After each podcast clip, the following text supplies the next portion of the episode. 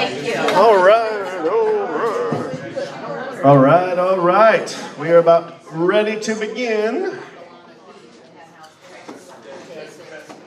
But could we start by a round of applause for the delicious breakfast this morning?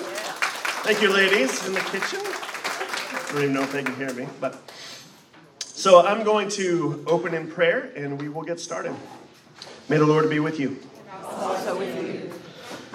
Dear Lord, I thank you for a beautiful morning uh, to dive into your word as well as to worship and fellowship and to, to gather at the at, for prayer and everything that we gather for this morning. And I would pray that as we look at Paul's letter to the Colossians, kind of an overview of the entire letter, that you would speak to us about what he was concerned about and what he was writing about, and then what we, all of these years later, can still take from the words that he penned to that church in Colossae. But we thank you for just the opportunity to do this and that you would speak to us through it and be with us now as we look to the scripture. In your name we pray. Amen. So I don't know if it seems, is this too loud? Should I turn it down a little bit? We're good? Yeah. Okay, I had no turn it downs, but I, I saw if I talk too loud, some quick reactions. So I'll try not to get too excited.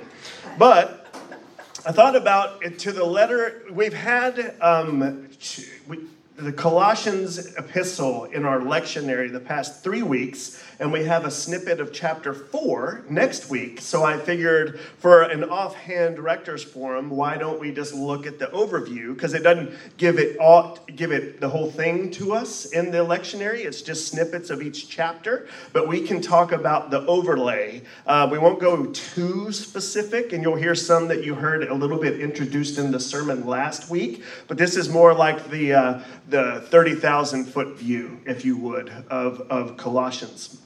But I tried to figure out a good opening illustration as to what Paul had in mind as he wrote this letter to that church in Coloss- uh, Colossae. Some people it, call it Colossae, some say Colossae, but so you know it's the church written to the Colossians by Paul. And and when I was in college, I was pretty notorious for doing um, overnight road trips, trying not sleeping, not very smart. And they have these things in West Texas as well as other places that if you happen to be dozing off when you are driving, you'll start getting over and there's these little bumps in the road and they do this really loud and it wakes you up and uh, if you happen to start dozing off for the purpose of keeping you in the, on the road and in the middle of the lines well, that is what Paul is doing with this book. He is try, or with this letter that he has written. He is trying to keep the young Colossian church on the right road. And if they get too far off, as we will hear, and it will wake them up and keep them on the right path. So I thought maybe you could relate to that as we begin to dive into Colossians. Now, the design of the book, and this is a little bit of the context and history into what Paul is writing into. There is the, the church in Colossae at this moment is thriving. It's a growing church, but it has been threatened by things that would try to get them to swerve away from the main thing or staying on the right road. And I, I gotta say, there's churches today are tempted with this same thing in the in the day and age in which we live, how many times have you seen churches grapple with things that might try to take them away from the main thing? So this is something we're always going to wrestle with as the church. So I'm one of the reasons I'm thankful for the words of Paul to see how he was addressing it and how we can go back to that foundation when we find ourselves in in the same type of situations. But there's temptation everywhere as we always know, at, for individually and as the whole church. So the Colossians were, at that moment, I said they were thriving, they're following Jesus. And they were living into the fulfillment of the Old Testament messianic prophecy, although the majority of the people that lived in Colossae were actually Gentiles, but they were still living into the Old Testament messianic uh, prophecy. And Paul was telling them, don't swerve. And this is why he, he was saying that. The main, his main focus of the book, All You Need is Jesus. And there are other voices out there competing, trying to make them swerve from that reality. So I called it last week in the sermon, The Gnostic Heresy. And that was more specific towards chapter two that we were dealing with last week in the lectionary. But there was a kind of a syncretism of belief systems that is threatening this young church in Colossae.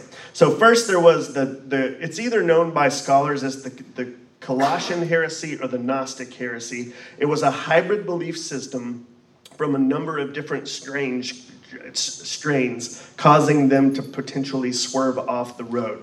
So, one part of that syncretism of belief systems that was challenging them was Jewish legalism. And we have heard how Paul dealt with that before in Galatians, such as the writings of the acts of circumcision to keep the law of Moses. And if you've studied Galatians, remember how Paul dealt with that in the past. That's part one. Uh, part two of the the false belief system was the, the Gnostic mysticism, which we're going to talk about more in depth in just a moment.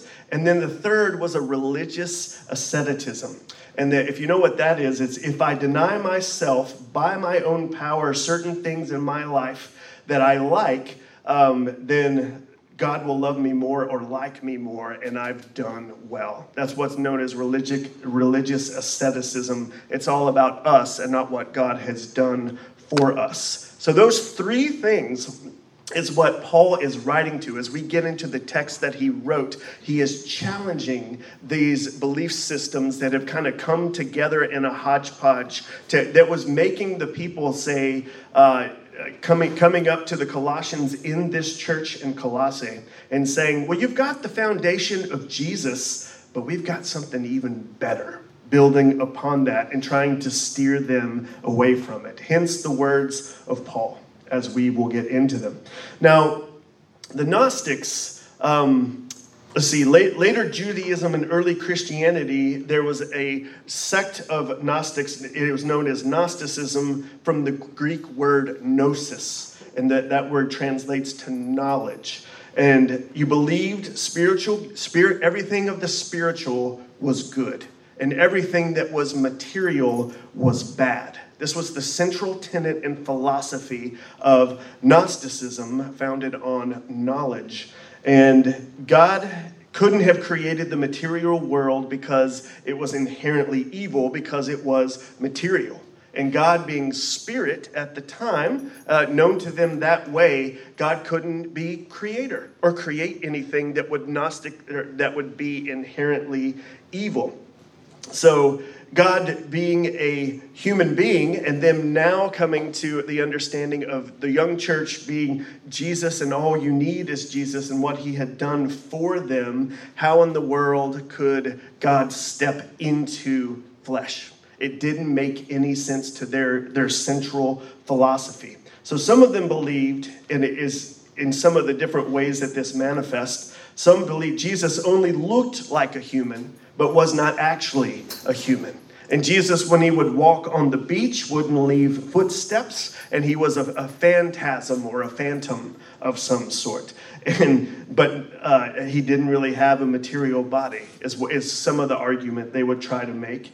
And kind of weird thoughts. And when it came to the Jesus being creator, as Paul will talk about in a moment, there were lesser gods that just emanated from God and that became so far removed from God that's that that's how a, a much uh, removed from God person, a demigod or sorts or a semigod was a creator of the world. And that's kind of a, a loophole that they found with how could God be in the form of a human and material and yet create something material if it was just going to end up um, being evil.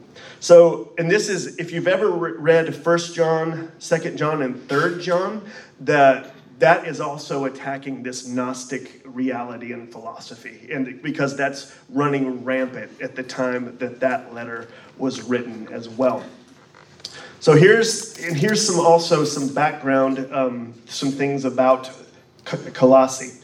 Paul never actually visited, as far as we know. This we've heard of his three missionary journeys where he went around and actually visited some places. Paul never visited as far as we know. And he, he actually did not start the church in that city. But as we will read, people came to where Paul was preaching and teaching and took it back. And we'll hear the actual, in the opening of Colossians, we'll hear who that was. Uh, and, I, and he did go uh, let's see, in that city. He did go to a place called Ephesus, and the, the guy we're about to hear about heard Paul preaching the gospel and Christ crucified and what it meant for them, and took it all the way back and then planted the church. So Paul never visited. And then he spent three years in Ephesus, and this is where the, the message was heard that traveled to Colossae.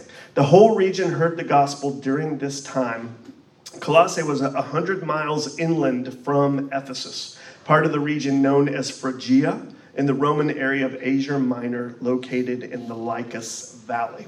So, kind of a neat hearing how it, it spread and then how it wound up going to Colossae. Now, somebody came to visit, like we talked about uh, Paul while he was in Ephesus, that was from Colossae, in the house of Tyrannus, or also known as the school of Tyrannus, where Paul was a teacher and his name was Epaphras. He was the gentleman from Colossae.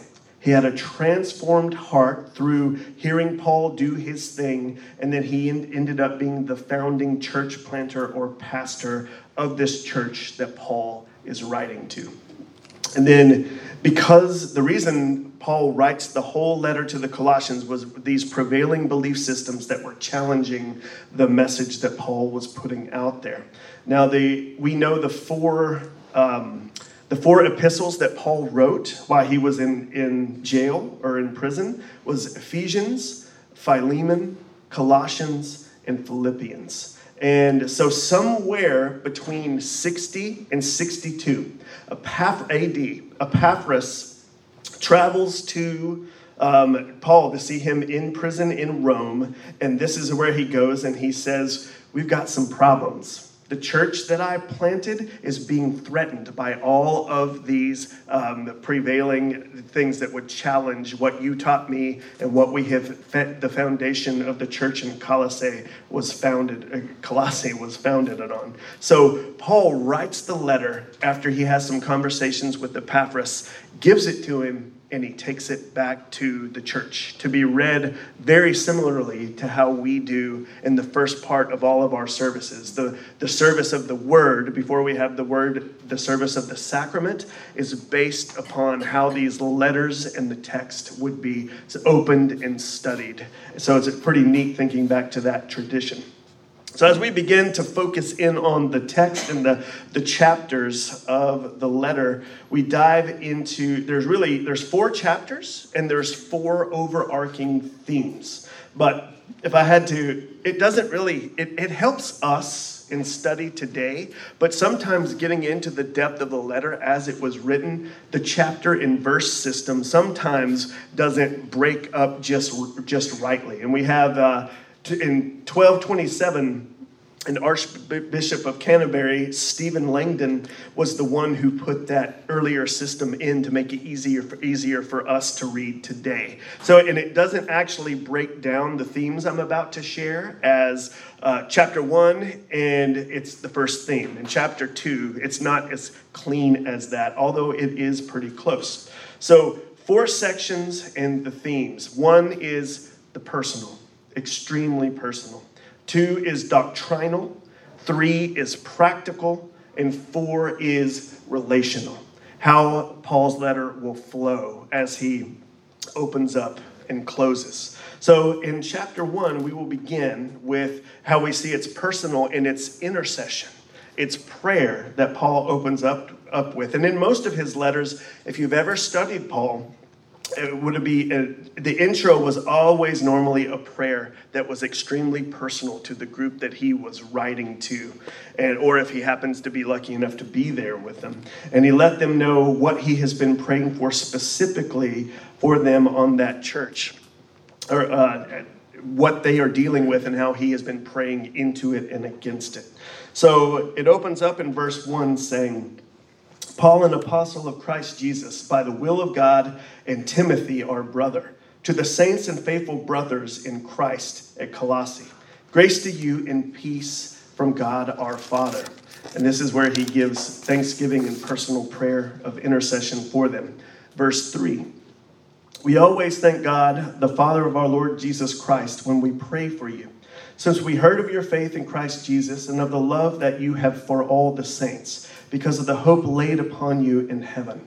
On this you have heard before in the word of truth, the gospel, which has come to you, as indeed the whole world is bearing fruit and increasing, as it also does among you, since the day you heard it and understood the grace of God in truth, just as you learned it from Epaphras, our loved fellow servant. He is a faithful minister of Christ on your behalf and has made known to us your love in the Spirit. Now, we're hearing of, as he is writing, the fruit of the work of both he in preaching what is going on, and especially of Epaphras, who had a changed heart by the teaching of Paul and took it back to Colossae. Now, when we consider, especially in this state that we live in, when we find fruit, what do we also find with fruit? Stickers. Stickers. Huh? Bet, yeah. Fruit flies. We yes, that's and it's an interesting illustration Paul is using. In my house, when we, we keep the oranges, the bananas, all out, kind of uh, in a shelf where the kids can go and get it whenever they want most of the time. And there's fruit flies all over the place. We, we, we can seal everything up and they get there. The point of that being, Paul has just talked about spiritual fruit, but fruit attracts bugs. Truth impacts uh, truth that impacts our lives. For other people it's not so well well meaning. And then you may come around and get bugged. And if you turn on a light what else happens? The bugs flock right to it. Those are illustrations of what paul is tackling with those belief systems as we're about to hear as he opens up in that personal way. Verse 9 says this and so, from the day we heard, we have not ceased to pray for you, asking that you may be filled with the knowledge of his will in all spiritual wisdom and understanding. See, and this is actually direct language confronting the heresies. It's God's will, and it's a, it's a good a, a, good prayer to think about. Paul praying for them that you would know God's will for you today on a personal level and across life. And in that prayer, we heard the key words knowledge, wisdom, remember, gnosis. and he's using, he's using the, found, the foundation of all wisdom to confront them, and then spiritual understanding. We, we heard him say that directly. So Paul is on purpose using these, these key buzzwords that would really uh, not make the Gnostics happy and that they used all the time. And it's tied into a deeper knowledge that would be initiated uh, for you to have that as well. So it's, it's actual terminology that is found in, in Christ and in, in Paul teaching upon Christ, and yet the Gnostics and the, the other competing philosophies were, were trying to act Christian, but steer away from the main message. And so, kind of something for us to study out of that and to really think about is this is why it's so important to study the word because we can have very similar vocabulary with other denominations or teachings within the church, and yet we might all be using different dictionaries. We may say one word, and then a church may have two different churches or more may have very different understandings of what that different dictionaries for the vocabulary that is being used. So, this, so the second section actually starts in chapter one as well. And I'll stop. I know I'm going through this pretty quickly for timing's sake. We've talked about the personal, and we're about to go to the second theme of doctrinal information. But does anyone have any questions or comments to this point? Keep on going. All right. So, verse 15 starts the switch to the second theme in chapter one, which is now we're going to the doctrinal. And this is this is really where where everything is is housed. The main meaning in which the other themes flow out of that, that we will talk about. But let's see, we in chapter 1, verse 15, puts it puts Jesus in his proper place. And it's actually a poem that Paul has put together, and, and it's the main heart of it is Jesus is God, the deity of Christ, and exalts him. And then why was he writing a poem about the very essence of the Trinity? And in fact, and who Jesus was within that and in God's rightful place. Remember that main, it's to speak into and against the heresies that are challenging the church. Um, so. What was the second one? Second one is the doct- doctrinal. It's the second theme that, that starts at the end of the first chapter. So we hear in verse 15, and listen to the poem of everything we just said, the main theme of God. He is the image of the invisible God, the firstborn of all creation. Verse 16 For by him all things were created in heaven and on earth, visible and invisible. Whether thrones or dominions or rulers or authorities, all things were created through him and for him. And he is before all things, and in him all things hold together. And he is the head of the body, the church. He is the beginning, the firstborn from the dead, that in everything he might be preeminent. If you really listen to that, you hear the spiritual and the material coming together. Not the prevailing thing that's challenging, one over here and the other over here, never to be joined, good and evil, but they have come together in the person of Christ. And I thought I got a little chance to do a little show and tell. Anybody know what this is? This is an icon uh, from, this was the pilgrimage I have got to go on was the missionary journeys of Paul. And this is actually an icon from Greece of Paul himself as we're thinking about this mornings. But I, I, I keep this on the shelf in my office for the meaning that this is the image that Paul, is it not his image, but of Christ? Um, icon or icon means an image, a representation, or a copy, an exact representation.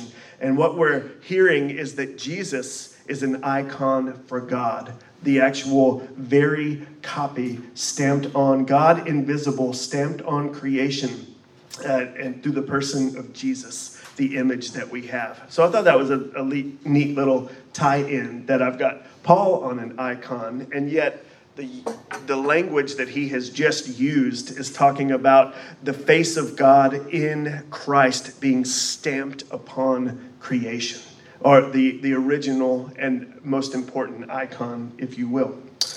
So, and he also says, You have seen me, and you have seen the Father even, through se- even though separate, one in purpose and one true God, God invisible, stamped on creation. You hear him also use the words firstborn over all creation. And as the as the uh, prevailing people that were challenging the teachings of Paul, they would love to take try to take advantage of that firstborn over all creation because God was born, is inherently evil, and therefore playing right into our belief system that we're trying to rob you with. And today, there are cults that will still try to do this, that will take firstborn and say that God was actually born and not begotten here before all things. And they'll try to uh, get to the heart of the meaning of that and and take you off the track of the right believing of it. But God, God, no God would be born. The Greek word here that, that they use is protonikos, which means first in rank. Not actually born, but that God that we have been talking about. Paul is putting God in his, with this heavy doctrinal language, he's putting God in his proper place, meaning that he was the first, either chronologically or in hierarchy order um, before any other gods or other things. And this is first, uh, let's see, an example of this is Joseph that had two sons. The firstborn was Manasseh. The, and then the second was Ephraim. You find this in Jeremiah 31. And he says that Ephraim, his second born chronologically, was actually his firstborn, the understanding, meaning that he was the most important. So, I kind of getting into what, what Paul is trying to getting at. It's taken in rank or status to be number one the highest ranking order, whether or not he was born first or not. This is language Paul is using to put um, God and Jesus in their rightful places. Another example is in Exodus, the children of Israel, my firstborn. And then he's also said, my son, in the language of Exodus. The, the Israelite, the Exodus, the, the people of Israel, the children, are seen as the highest ranking because they are the ones in the Old Testament God had the covenant with. And we also hear Psalm 89 coming of the Messiah, my firstborn, higher than the kings of the earth. So it's not firstborn like I have my sons, Jackson and Gabe, and one's going to be, because he's the oldest, he's the most important. But God being before all things and then creator of all things is put in his highest hierarchy place. And so that's direct language um, into what he is arguing. And we see he holds the universe together. God does. And he's also the head of the body, the highest, firstborn from the dead, highest rank of the dead, most important one ever. In all things, God is preeminent. And so th- this is the sense he's making out of, out of it and the, the heart of it all. God is creator, pre-existed before and in, in before all time, head of the church, number one, the foundation of it all, directly attacking the belief system. There's not some second-rate God that makes makes he makes the invisible God visible, hence the icon.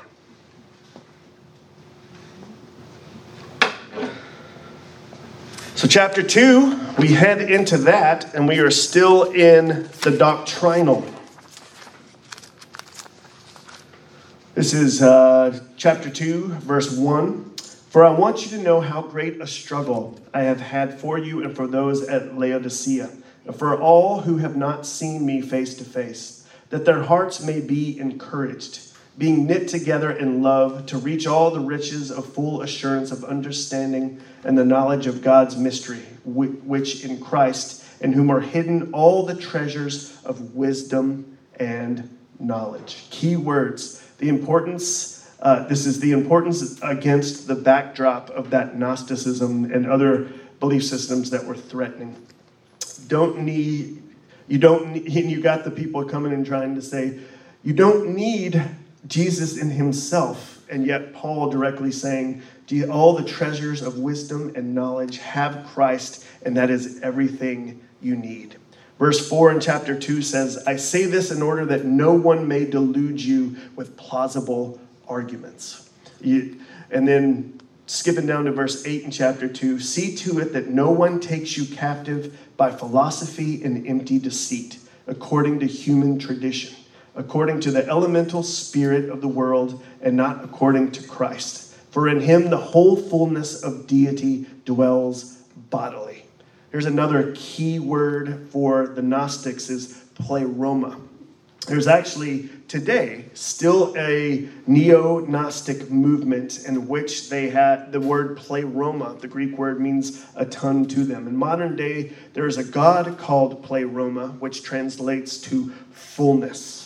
Come and listen to what we have. You, Jesus is not all you need, but we have more. We have a more full life. Do you see how they're trying to steal some of the language that, that Paul in Scripture has used before and use it to, to twist it, to try to, to get them to go outside of the, the little bumpy things that do the, the noise? Like, but the, that's what Paul is trying to correct. El, the fullness of the Godhead is in the Father, Son, and Holy, Holy Spirit, and it's all you will ever need in the language of Paul. You are complete in Him, in verse 10 in chapter 2, and you have been filled full in Him who is the head of all rule and authority. Paul echoing with an exclamation point once again all you need is Jesus. Let's see. So that kind of as we're drilling down to it as well, verse 11 will bring in some of these. Uh, some of the systems that were trying to steer the, the young church away, they loved ceremony. Ceremony with the actual without connecting it to the meaning of what they were going to do. So Paul addresses this in verse 11 of chapter 2. In him you were circumcised with a circumcision made without hands, by putting off the body of the flesh by the circumcision of Christ, having been buried with him in baptism, in which you were also raised with him through faith in the powerful working of God, who raised him from the dead. And you who were dead in your trespasses and the uncircumcision of your flesh, God made alive with him, having forgiven us all our trespasses by canceling the record of debt that stood against us with its legal demands. This he set aside, nailing it to the cross. Now, Paul, in all of his letters and all of his writings, talked a lot about the law um, in Romans and, and other places, but he also said he's never been justified by the law. The law lets you know that you're in bad shape and in need of salvation. And it shows your need for that. Not have known, Paul would have never known sin unless, uh, if it wasn't for the law. And this is a lot of, we preach this a lot, and the understanding that the law is not bad, but it has a specific device showing us and pointing us to the Savior. And this is where the message of grace and gospel comes alongside what, what the law is. So, and, and then Paul tells us the debt has been paid by Jesus himself. Once paid, nailed to the cross, Jesus nailed everything you owed to God to the cross. It was paid in full, every obligation complete. And he, want he wants to make sure the heresies don't rob that message. It's like, this is where we're going to hang our hat. This is the foundation of everything. And then he says, uh, every enemy in verse 15 says, he's disarmed the rulers and authorities and put them to open shame by triumph, triumph overing them in him. Every enemy is defeated, disarmed, and there is spiritual rank and there is triumph over them. And you, you probably have seen in the Roman military system in other countries how when they go and they'll they'll sack a town or win a battle and then they'll come back and they'll put the full exploit of their rewards. They have brought back treasure, the victory, and other things they have found. Sometimes it was other people, prisoners of war but they would do a parade to show their military might. Well, Jesus is, or Paul has written in the language about how Jesus has done that against sin. It's like one of those, a parade where Jesus is the victor over all sin in our life by his cross. It's more language and heavy doctrinal language in the theme that Paul is using to put God and Jesus and the Holy Spirit in their proper places. Verse 16 says, Therefore, let no one pass judgment on you in questions of food and drink, or with regard to a festival, or a new moon, or a Sabbath. These are a shadow of the things to come, but the substance belongs to Christ. Based how he was addressing these rituals, they're not the actual thing that saves you, but they are used by God as tradition, not to be empty, but to point you to the one that, that actually um, offers you the salvation. So he's saying basically, baptism is the shadow, and Jesus is the substance. And remember the overarching theme that he's speaking into these heresies, and why is why he's making these points. So it is Christ that saves, not the rituals themselves, shadows of the, of the reality, which is Christ. So that brings us to chapter three and to the third theme. Any comments or questions on the di- doctrinal piece that Paul is writing about? Lots. Huh? Lots. Is That, yeah, yeah, there are. I don't, I don't know if I heard you correctly. Mm-hmm. Okay?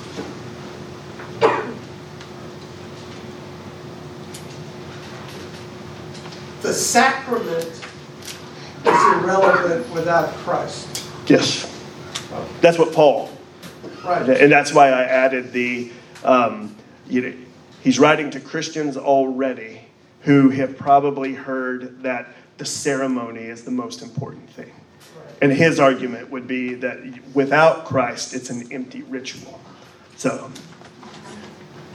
that, that's why it's important to, because you, you probably hear that and say, well, what about communion? We just did and we're about to do. Or about baptism, you know, our, our two important sacraments. He, um, the understanding of how we would teach it would certainly be without Christ. They might be empty rituals, but we're, uh, we're not arguing in what we would do in a newcomers or confirmation class, which is the main context of why he's writing, is to keep heresy.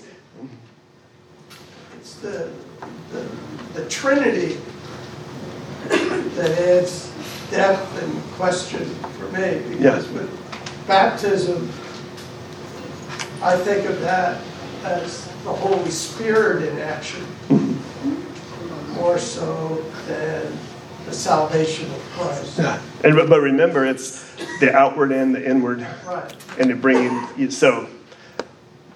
Yeah, that's the beauty. I think that's always been the beautiful part of it.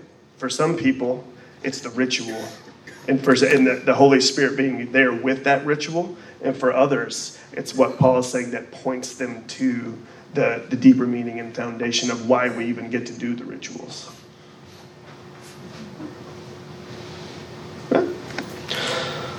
All right, the third chapter takes us into off of that heavy doctrinal part into the practical instruction.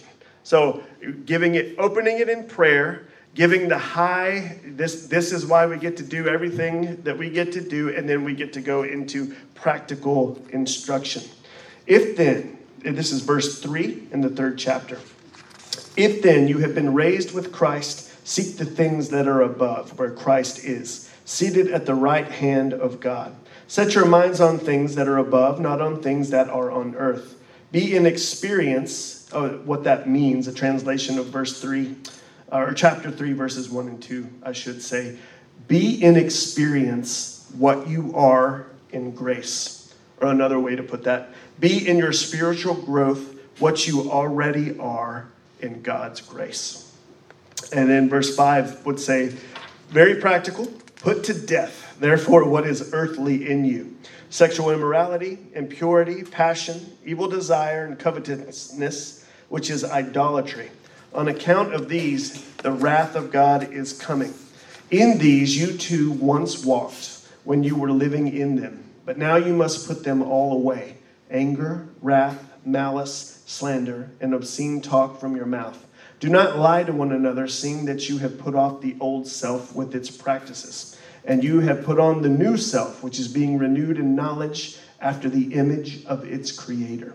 Here there is not Greek and Jew, circumcised and uncircumcised, barbarian, Scythian, slave, or free, but Christ is all and is in all. So, Paul does this does this in Ephesians and Colossians, and he goes to the home. If you go throughout the rest of um, the, the practical, he is targeting the what a family in Rome looks like in once they have been hearts have been changed with a family and every role a family plays by the gospel. And this is kind of practical instruction of he goes into the home to show what a transformed heart by Christ looks like in the confines of a first century Roman home that has been touched by the gospel. No part of life is not affected. Husbands and fathers, wives, bond servants, um, uh, it, there's different things that Paul, but the, the overall context of it all is to show what a home looked like when it had been changed by Christ. So I'm kind of cutting that one a little short just for timing, but anything on the practical. We've come through the first three themes, leading us to chapter four and the final, which is relational interaction. So in verse 7 of chapter 4, Paul lists 11 people or associates that are a part of his ministry. Ministry is never done alone. Although it might look like it is. There is always a talented guy or uh, or a woman uh, that is a team that is surrounded with the resources of God. There are talented people all around us, the resources of God within the church. Paul was brilliant and effective, but he knew he had a team. And in his, as he's closing out his letter, he points to the importance of the team that's around him that knows the same things he's knowing and teaching and shows how it spreads and how everybody has a ministry within the church of one form or another. So it's a very important principle to know that we're, none of us are lone wolves in, in the church. Um, and it's one of those hidden but important things. So in verse 7 in chapter 4, we hear that Tychicus will tell you all about my activities. He is a beloved brother and faithful minister and fellow servant in the Lord. I have sent him to you for this very purpose, that you may know how we are and that he may encourage your hearts. And interesting to know about Tychicus, he joined Paul on his third missionary journey. And Paul describes him as faithful, the greatest ability, and to know the greatest ability is availability to what God would call you to and then empower you for. That just like Tychicus, we can even have that in the church today. He's faithful, and it's the, the, te- the key of that being the greatest ability is not, not possibly a degree or proper training. Sometimes the, the greatest ability is your availability. In verse 9, we hear, and with him Onesimus, our faithful and beloved brother, who is one of you, they will tell you of everything that has taken place here. If you remember in other in Philemon, um, this guy Onesimus, uh, he actually lived in uh, Colossae. Philemon did, and Onesimus was a criminal. He was a runaway bond servant of Philemon.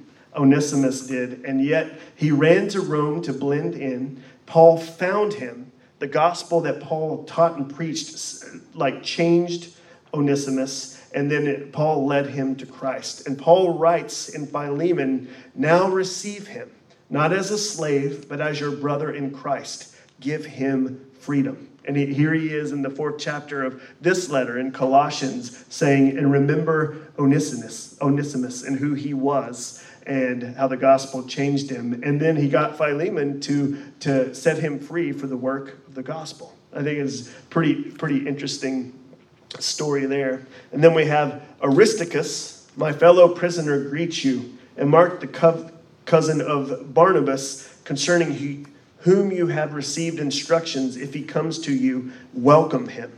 Mark was, and it's John Mark, was on the first missionary journey with Paul and things got really hard. And he basically he said, I, I, I, miss my mama. And I'm Paul, I'm leaving this first missionary journey to go home and, and, and be with my family. And he left Paul and Barnabas and he went home to Jerusalem. In the second missionary journey, um, Barnabas actually went to Paul and said, Well, let's go get John Mark. Maybe he'll come back with us. And at that point, Paul said, Absolutely not.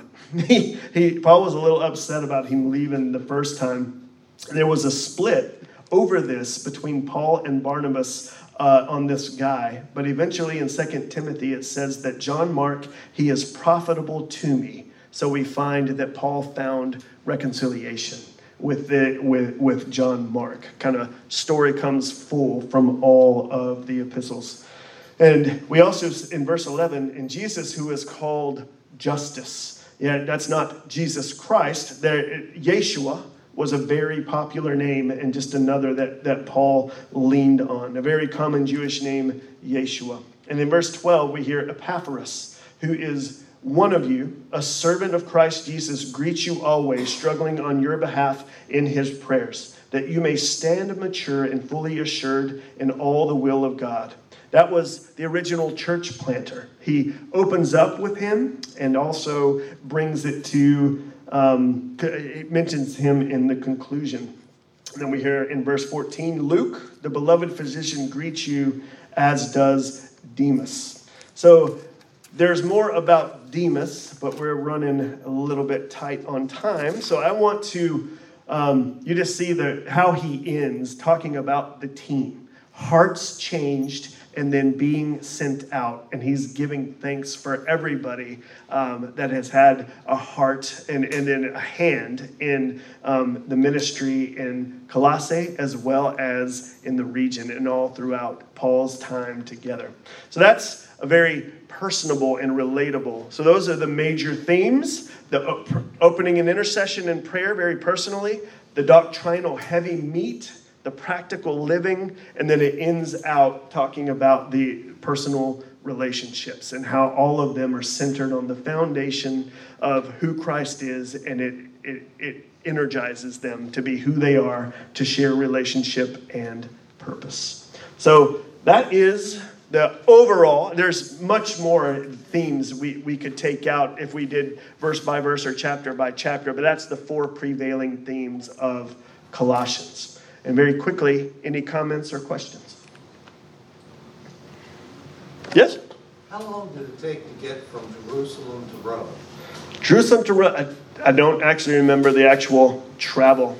So I'd, act, I'd have to look that up. It's a long way. It's a long time. Yeah, yeah. Well, if you caught the right train, The right train, yeah. Or, or airplane, yeah, or the right wind. But I'm sure it was a long time. It's been months. But yeah, On by sh- land, less Mm-hmm. by ship, but it's still a long trip. And to think three missionary journeys all across, and that this one he never went to, but it, somebody else caught it, and that's how it got there. It's a neat thing to consider. like it's infectious, huh? It's the biggest infection ever. yeah, in a good way. Mhm. Praise be to God for that, huh? It's a pandemic. Exa- or, yeah. Yeah, one. Yeah, I just think it kind of summed up in all, I just, it just brought a scripture to mind, and I don't even know where it is, but that we love because he first loved us. Yeah. And that's kind of just sums everything up. Mm-hmm. That's how we're able to be a church and be together and love each other because Jesus loved us while we were still sinners mm-hmm. and died for us. And how these words are still so important for us today. And all those different people in that book, all different walks of life, all Yeah. different problems, all from, you know, felons and criminals to religious people, Mhm. and yet they're all together in love. I think that's pretty cool. Yep. I think that's a great way to end. All together in love. Yep. That's what I thought. Go with God. And if you're if you have been to church or going, we'll we'll see you. That's it, okay. Jeff's done. Ooh.